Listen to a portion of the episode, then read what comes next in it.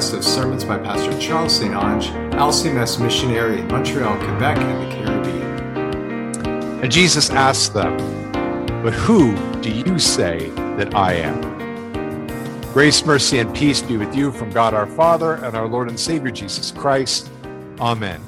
You may be seated. Back when I was a lot younger than I am now, in fact, I was just graduating from high school. I was the youth representative, one of the two from the Evangelical Lutheran Church in Canada to their national youth event in the ELCA down in Dallas. And I'm used to like a youth gathering of 1,000, 1,200, 1,300 kids. And here I am with 32,000 Lutheran teenagers in Dallas, Texas. Good news only one murder during the whole time bus driver. But that was my introduction to big time American events. And while I was there, one of the keynote speakers was Tony Campolo.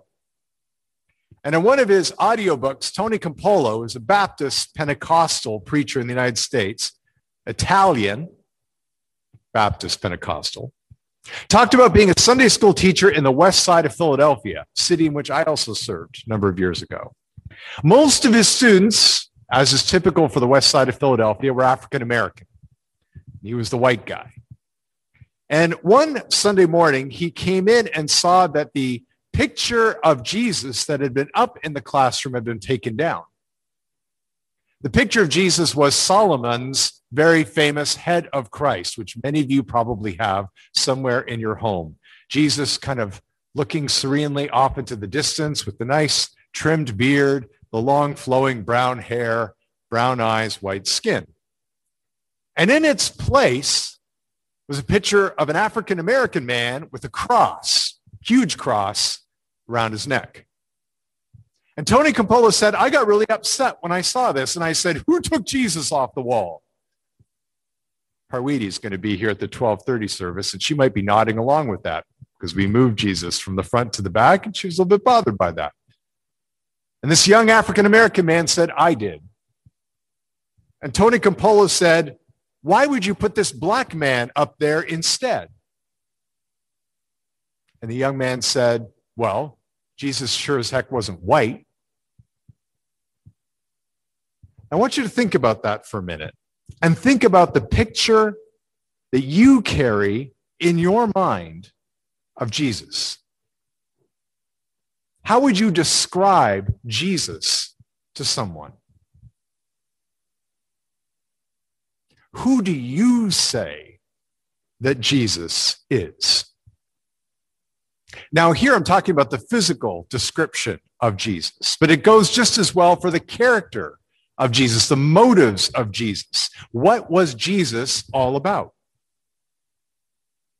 Was Jesus a socialist, capitalist, communist, Democrat, monarchist, totalitarian? Was he an insurrectionist and a rebel, as the Jewish authorities painted him at his trials? Or, as Douglas Adams put it in one of his books, someone who just wanted people to be nice to each other for a change? Lutheran pastor Matt Richards recently wrote a book titled, Would the Real Jesus Please Stand Up? And I don't have time to get through the entire book today, but he had a list of what many people in North America, maybe some of you, say about Jesus, how they describe him, who Jesus is for them. For some, he is a mascot, like Youppi. You guys remember Youppi in the Expos? Now he's cheering on the Montreal Canadiens.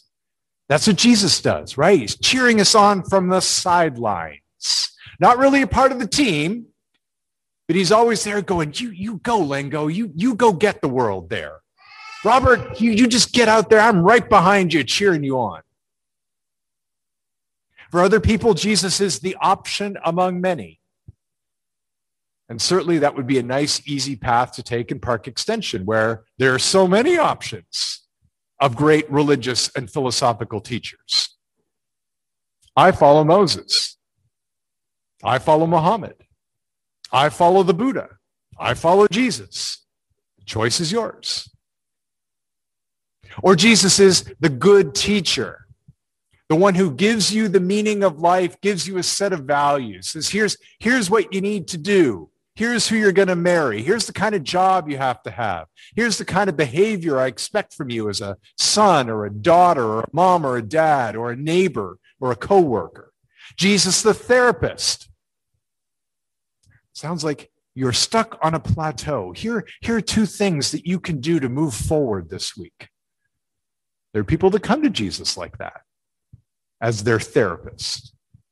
Or the giver of bling, which is becoming increasingly popular all around the world in Latin America, in Africa, and growing in the United States, and even here in Canada. If you give your heart to Jesus, he'll give you your heart's desires. To bargain, you see. If I give my life to the Christ, he will give me a new Ferrari. And if the new Ferrari isn't parked outside my house, maybe I haven't given enough to seal the deal. Jesus is the great patriot. Jesus is America, and so can you. Jesus is Canada. Jesus is Russia. He becomes a national folk hero of sorts. Or Jesus, the social justice warrior. Jesus came to rid the world of poverty and injustice. It's kind of too bad with all of his power that he didn't do it, if that was his goal. Or Jesus, the teddy bear.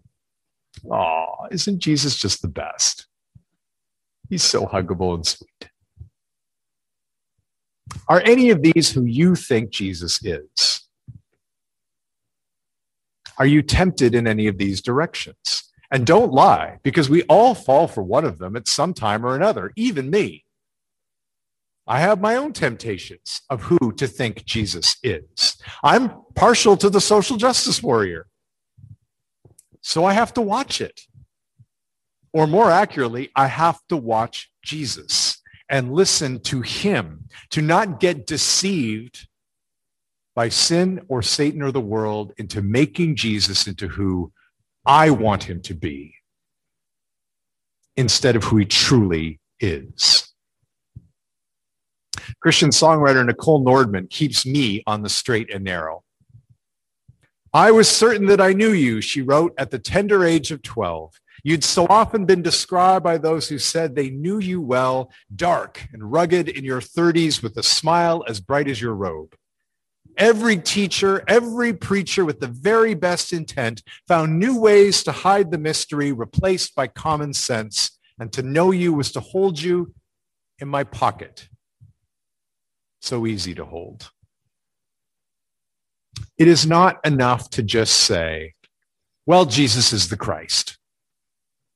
Peter knew that Jesus was the Christ and seconds later demonstrated that he really didn't know that at all. Get behind me, Satan. You are following the will of man and not of God. So what does it mean to say Jesus is the Christ? That that is who he wants us to know him as. Christos in Greek, Meshiach in Hebrew, which should be translated as the anointed one. You are the anointed one, is what Peter said. Anointing with oil in the Old Testament set one apart for a very specific role. You were given a unique vocation amongst the people of God that you alone or you and your brothers could carry out.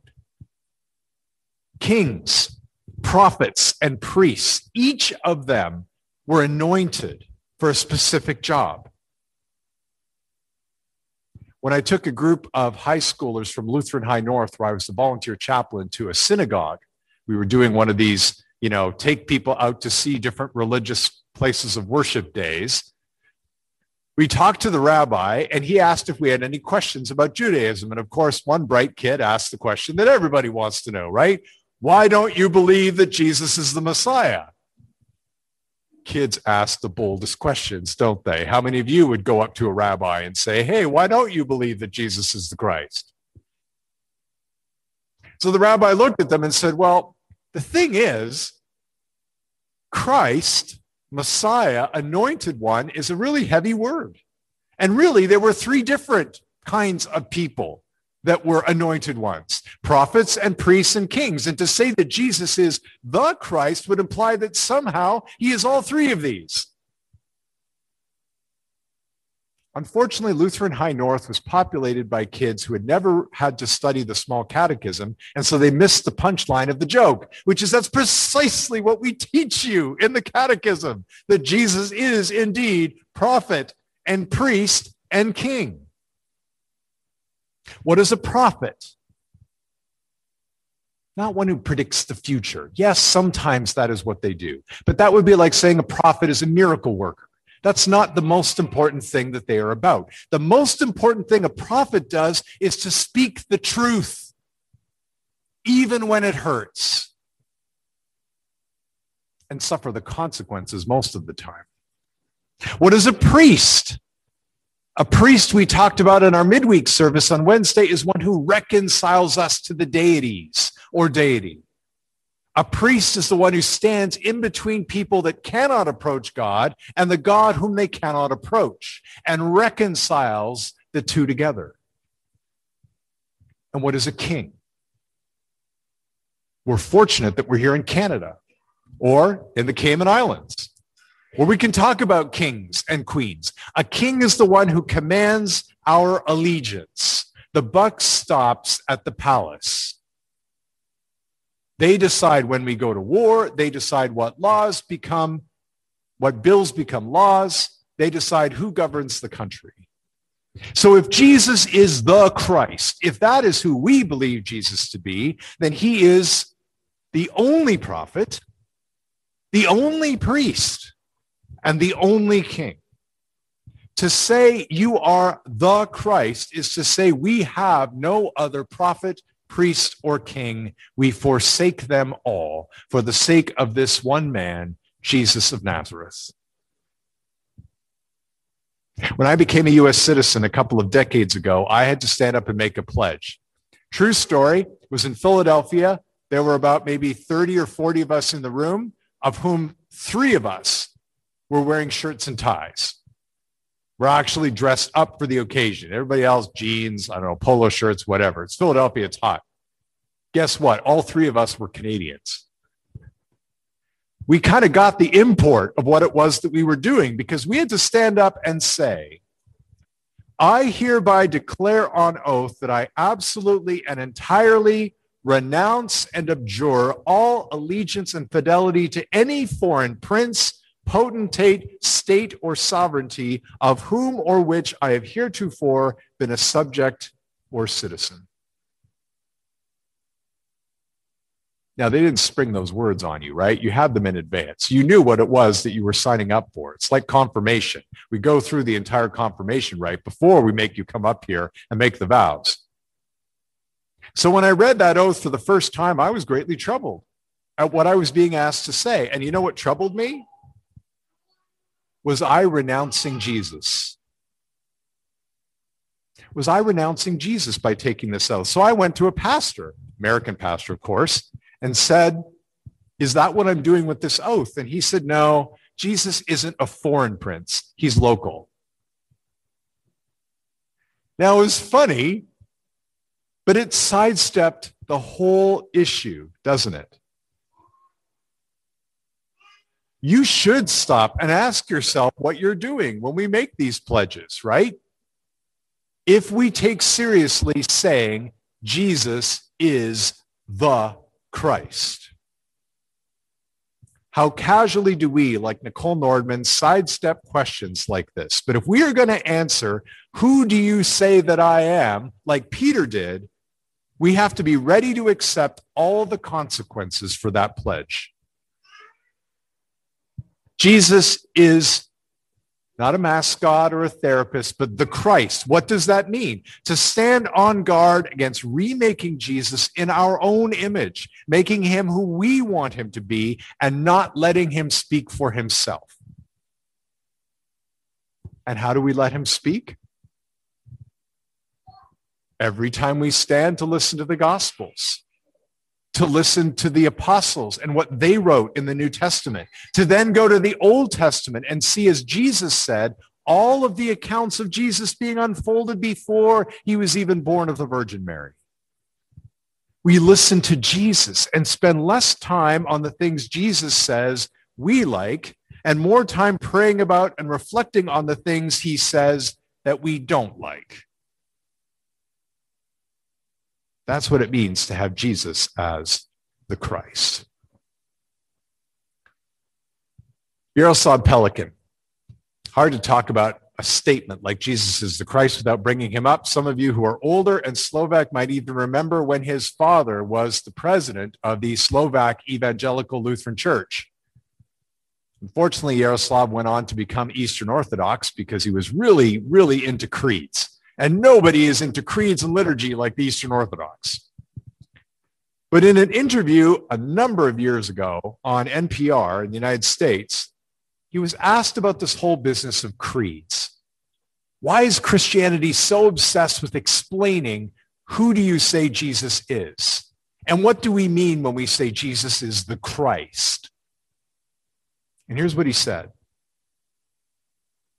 Wherever the message is preached and brought, in whatever language it comes from, the language it comes to, and the culture into which it penetrates, must at some stage of its maturation learn to answer yet again the question, who do you say that I am? Because the you say in that question is the culture in which we live. Jesus isn't asking, who does the fourth century say that I am? When it was writing in Greek. That's important because without it, we wouldn't be where we are. But at some point, you have to be who and what you are in the only culture in which you're ever going to live, the only century in which you're ever going to live and die. And in that century, you have to answer with whatever linguistic and philosophical equipment you have. You have to answer the question Who do you say that I am?